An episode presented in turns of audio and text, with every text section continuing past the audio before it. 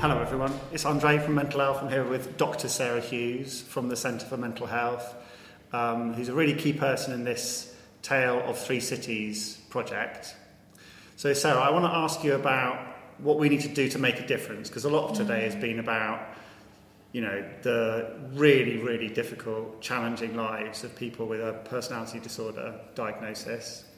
So, let's talk about the positive things that we can do to bring about change. Collaboration is a key part of this. Tell us how it's been done and why that's so important to move us forward in this field.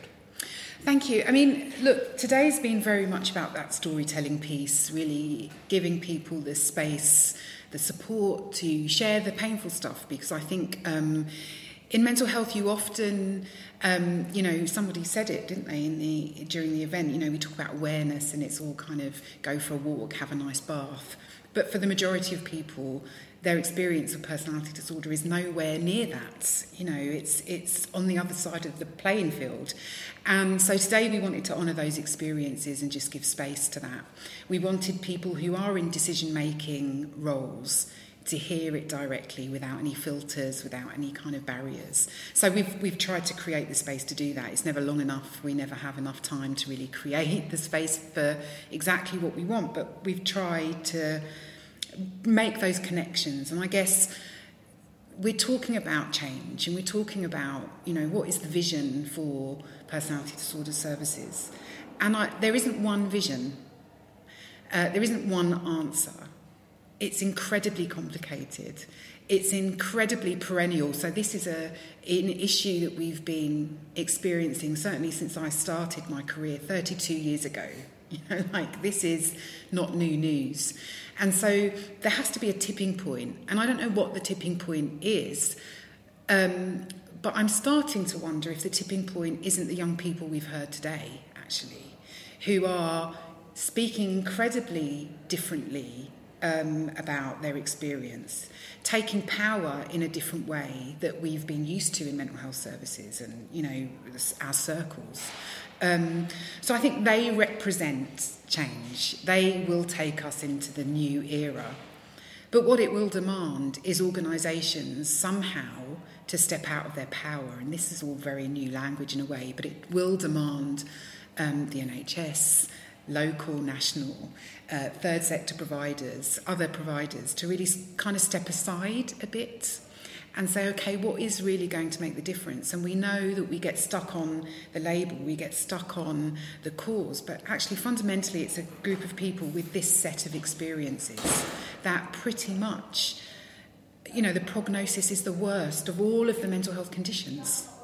So, with that said, um, it's now an opportunity for us to listen to the young people, give us the solutions, because that's what they're doing, they're giving us solutions and we just need to be brave enough to take them on.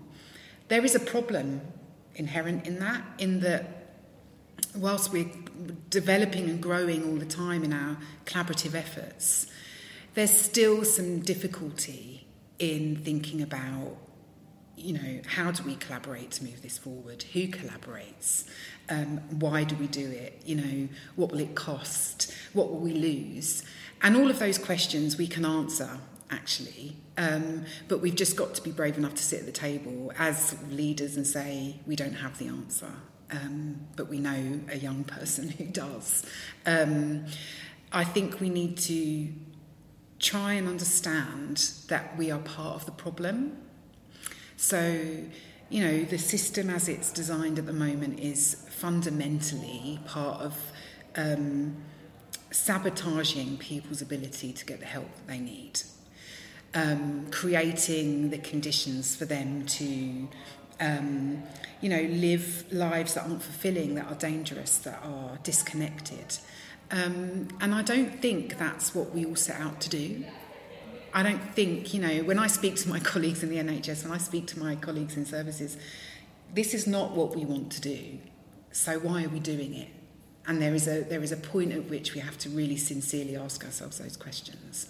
Um, so I don't know what the future holds really, other than I think we and lots of other people here today have a kind of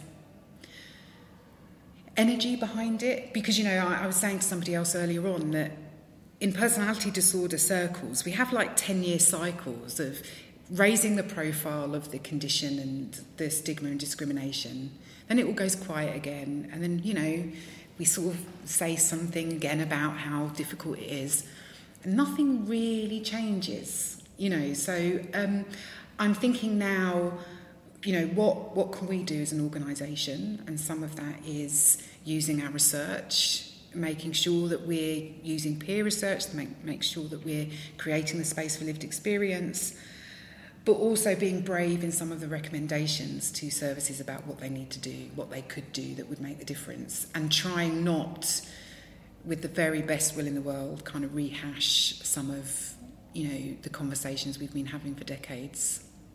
But that's gonna that's gonna be tough. Conventional response that you get from people that organise services or from academics when you talk about this sort of stuff is, you know, oh, there's this great innovative stuff going on in, at grassroots or in the community. We want to try and harness that and bring it into the services that we provide for people. And I wonder if that's just not the way to organise this, but actually that we need to just think much more radically about how we support young people yeah, what's your thinking on that? Absolutely agree. I think I think we we don't know exactly what services we need in secondary care. And the reason why we don't know is because we've never had a comprehensive community um, way of working with people that really deals with their issues at the earliest opportunity, right? So, I, you know, I we have this argument all the time. We need, you know, more CAMHS, and we may need more CAMHS. That's but that's possibly true. But what about if we had lots of intervention in schools, that we had lots of opportunities for young people to do things outside of school, that we had um, emotional literacy um, in a way that we've not had before, that we attend to people's cultural needs, that we don't adopt a kind of white clinical model of engagement. If we did that, it's our view that it would be um, radical, transformational, we perhaps would only need half the amount of mental health stuff that we have at the moment or we think we might need. Because actually, um, the answers are very rarely seeing a psychiatrist every two weeks or seeing a psychologist two, every two weeks.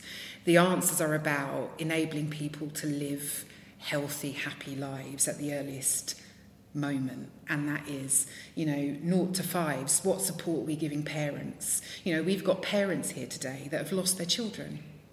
You know what would have happened if we had given them the resources that they need the, the information that they need? We've got the wonderful wendy here from rollercoaster and again really empowering people with the tools the knowledge to make the difference that they can in their own homes.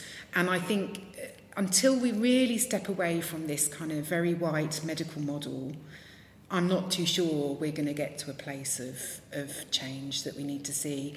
I think the answer is in the community. I think the answer is, is sustaining grassroots organisations, being more creative, um, but we have to turn the tap off somehow um, in funding, you know, the kind of the worst case scenario and start thinking about a kind of hopeful commissioning funding environment that really gives people what they need. So if people in services or people in academia are listening to that and say, that sounds like what I'm after. I'd like to get involved in that. Yeah. How? What would you say to them? Because there's a huge gap, isn't there? It's really hard for them to bridge that as well. Yeah, I mean, absolutely. I think it's really difficult for uh, policymakers and academics to stretch themselves. And part the part of the way that we do it at the centre is by using working with peer researchers. So fundamentally, we can't really do anything without peer research engagement with what we're doing. And that's partly because we know that our, you know, there's all sorts of bias in research. Um, we know, for, for instance, in mental health terms, you know, much of the research has been undertaken on white participants, male, cisgendered participants. And so, from that perspective, there's a whole, a whole nation of people that are not being attended to. So, it's about academics being braver, you know, trying to move from that traditional model, partnering with other organisations, um, stepping away from. So we have this kind of thing in research, the hierarchy of evidence. The hierarchy of evidence honestly drives me up the wall. And it drives me up the wall because it very clearly says this type of evidence trumps that evidence every time. The reality is, is that the, the evidence that trumps all others is in the form of, you know, like um, RCTs, you know, uh, clinical controlled trials, all of these sorts of things. Um, they, they have very little meaning in real terms. Lots of the time, it could take 10 years for any of the learning that you might have in an academic study to have any impact on real life. So we need to kind of short circuit some of that. I'm not saying we don't need evidence, it's what my organisation does. We build evidence, but it's the type of evidence we're building. And it's not enough anymore to be an academic or a clinician in your room looking at data sets. It's not going to cut it for the future.